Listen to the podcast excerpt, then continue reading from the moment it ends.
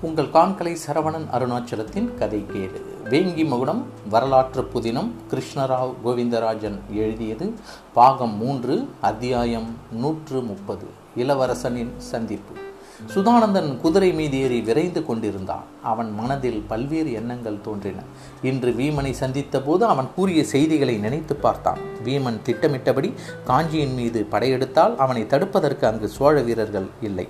காஞ்சியில் இருந்த பெரும் பகுதி வீரர்கள் இளவரசனிடம் மேலை சாளுக்கிய போருக்கு சென்றிருப்பார்கள். மிச்சமிருக்கும் வீரர்களும் இலங்கை செல்வார்கள். இந்த நிலையில் வீமனின் வெற்றி எளிதாகிவிடும். இதை முதலில் தடுக்க வேண்டும். தான் கலிங்க நாடு செல்வதாகவும் அங்கிருந்த படைத்தலைவர்களை அழைத்து வருவதாகவும். வீமனுக்கு போக்கு காட்டியதால் கலிங்க வீரர்களின் உதவி அவனுக்கு விரைவில் கிடைக்காது. முதலில் இளவரசன் படை நடத்தி செல்லும் இடத்தை அணுக வேண்டும். நாராயணனிடம் விஷயத்தை கூறிவிட்டால் அவன் பார்த்து கொள்வான். பின்னர் தான் நினைத்தபடி காஞ்சி செல்ல வேண்டியதுதான். நாராயணன் புறப்பட்ட சமயம் போர் நடந்த சமயம். இன்று வீமன் இளவரசன் ராஜேந்திரன் வெற்றி பெற்று தஞ்சை திரும்புவதாக கூறினான். அவ்வளவு விரைவிலா திரும்புவான் இளவரசன். அப்படி திரும்புகிறான் என்றால் மேலை சாளுக்கிய நாட்டை சோழ நாட்டோடு இணைத்து கொள்ள விருப்பம் இருந்திருக்காது.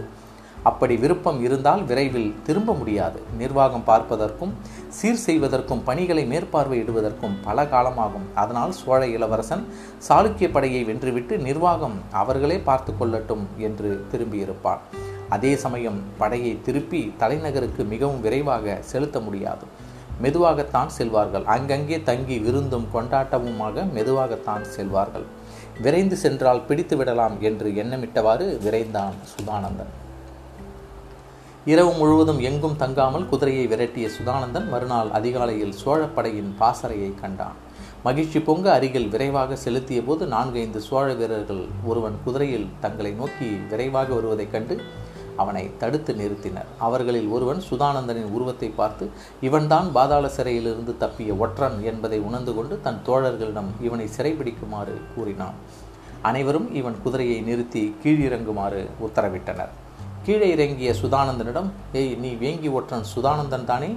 என்று அதிகார தோரணையில் கேட்ட கேட்டனர். சுதானந்தன் தலையசைத்து ஒப்புக்கொண்டான். அவர்களிடம் நான் வேங்கி நாட்டு சுதானந்தன் தான். ஆனாலும் இப்போது சோழர் படைக்கு ஆதரவாகத்தான் செயல்படுகிறேன். உங்கள் ஒற்றற்படை தலைவர் நாராயணன் அவர்கள் எனக்கு ஒரு பணியை அளித்திருக்கிறார். அவரிடம் நான் செல்ல வேண்டும். என்னை அழைத்து கொண்டு அவரிடம் செல்லுங்கள். மிக முக்கியமான விஷயம் ஒன்றை கூற வேண்டும் என்றான். அவனது படபடப்பான பேச்சை கேட்டவர்கள் அப்போதும் அவனை நம்பவில்லை. ஒரு வீரன் சுதானந்தனை பார்த்து போதும் உன் பேச்சை நிறுத்து. உன்னை என்ன செய்ய வேண்டும் என்று எங்களுக்கு தெரியும் என்றான்.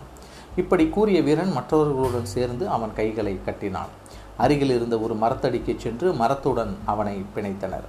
அதுவரையில் அவர்களுடன் எந்த சண்டையிலும் இறங்காமல் மரத்தில் கட்டும் வரை பொறுமையாக இருந்தான் சுதானந்தன்.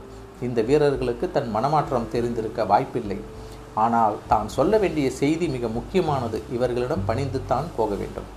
வீரத்தை காட்டும் சமயம் இதுவல்ல என்று எண்ணிய சுதானந்தன் அவர்களில் தலைவனாக காணப்பட்டவனை பார்த்து ஐயா என்னை சிறைப்படுத்திய செய்தியை உங்களில் யாராவது ஒருவர் உங்கள் ஒற்றற்படை தலைவரிடம் கூறுங்கள். மற்றவர்கள் வேண்டுமானாலும் நான் இங்கு எங்கும் தப்பித்து கொண்டு ஓடவாது இருக்கும்படி பார்த்து கொள்ளலாம் என்று பணிவுடன் கூறினான். அவன் கூறியதை கேட்ட வீரன் சுதானந்தன் கூறியதில் ஏதோ ஒரு அவசரமான காரியம் இருப்பதை உணர்ந்தான். அவன் மற்ற வீரர்களை பார்த்து சுதானந்தனை மிகவும் பத்திரமாக தப்பித்து ஓடாதபடி பார்த்து கொள்ளுமாறு கூறிவிட்டு நாராயணன் இருக்கும் இடத்திற்கு தன் குதிரையில் விரைந்தான். நாராயணன் தன் கூடாரத்திலிருந்து வெளியே வந்தான். அந்த சமயத்தில் ஒரு வீரன் தன்னை நோக்கி வருவதை கவனித்தான். அருகில் வந்தவன் நாராயணனிடம் விவரத்தை கூறியவுடன் தன் குதிரையில் ஏறி அந்த வீரனுடன் சென்றான். மரத்தில் கட்டி வைக்கப்பட்டிருந்த சுதானந்தனை கண்ட நாராயணன் அங்கிருந்த வீரர்களிடம் அவன் கட்டுக்களை அகற்றுமாறு கூறிவிட்டு அவன் அருகில் சென்றான். கட்டவிழுந்த சுதானந்தனை இருக்க தழுவிய நாராயணன் வீரர்களை பார்த்து வீரர்களை இவர் நம் தோழர் எதிரி அல்ல என்று கூறிவிட்டு நாராயணனை பார்த்து எப்போது வெங்கி நாடு வெங்கி நாட்டிலிருந்து புறப்பட்டீர்கள்? என்று கேட்டான். நாராயணரை ஒரு முக்கிய செய்தியை உங்களிடம் கூற வேண்டும் என்றான் சுதானந்தன் நாராயணன் தனக்கு அருகில் இருக்கும் வீரர்கள் சூழ்ந்திருந்ததை பார்த்து சுதானந்தரை நாம் கூடாரத்திற்கு சென்று பேசுவோம் வாருங்கள் என்று கூறிவிட்டு சுதானந்தனை அழைத்து கொண்டு தன் கூடாரத்தை அடைந்தான். கூடாரத்தில் அமர்ந்தவுடன் நாராயணன் சுதானந்தனிடம் ஐயா முக்கிய செய்தி என்று கூறினீர்களே என்ன அது? என்று கேட்க சுதானந்தன் வீமனுடன் நடத்திய உரையாடல்களை எல்லாம் கூறிவிட்டு வீமனுடைய எண்ணத்தையும் கூறினான். முழுவதும் கேட்ட நாராயணன் நீங்கள் கூறியது மிகவும் முக்கியமான செய்தி. விரைந்து முடிவு செய்ய வேண்டும். இளவரசரிடம் தெரிவித்து விடலாம் என்று கூறிய நாராயணன் அருகில் இருந்த காவலர்களை அழைத்து மற்ற தலைவர்களை இளவரசன் தங்கியிருந்த கூடாரத்திற்கு விரைந்து வருமாறு தகவல் அளிக்க செய்தான். இளவரசன் கூடாரத்தில் எல்லோரும் குழுமியிருக்க நாராயணன் சுதானந்தனை அழைத்து கொண்டு சென்றான். இளவரசன் வந்து அமர்ந்தவுடன் அவனுக்கு அங்கிருந்த தலைவர்கள் வணக்கம் கூறினர். இளவரசன் அனைவரையும் ஏறிட்டு நோக்கினான். அங்கு ஒரு ஓரத்தில் நின்றிருந்த சுதானந்தனையும் பார்த்தான். நாராயணன் இளவரசனிடம் இளவரசே இவர்தான் சுதானந்தன். வேங்கி நாட்டு ஒற்றற்படை தலைவராக இருந்தவர் என்று அறிமுகம் செய்தான். அங்கு இருந்தவர்களில் நாராயணனும் கந்தவேல் மாறனும் மட்டும்தான் சுதாந்தனை நேரில் பார்த்தவர்கள்.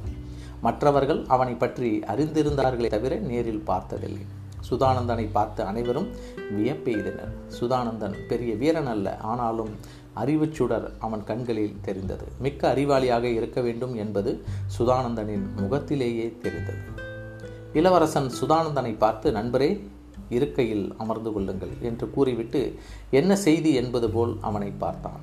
இளவரசனுக்கும் மற்ற படைத்தலைவர்களுக்கும் சுதானந்தனின் மனமாற்றத்தை பற்றி அறிந்திருந்தனர். இருப்பினும் சுதானந்தனையும் ஒரு படைத்தலைவர் போல் அருகில் அமர்ந்து கொள்ளுமாறு கூறிய இளவரசன் வார்த்தைகளை கேட்டு வியப்படைந்தனர்.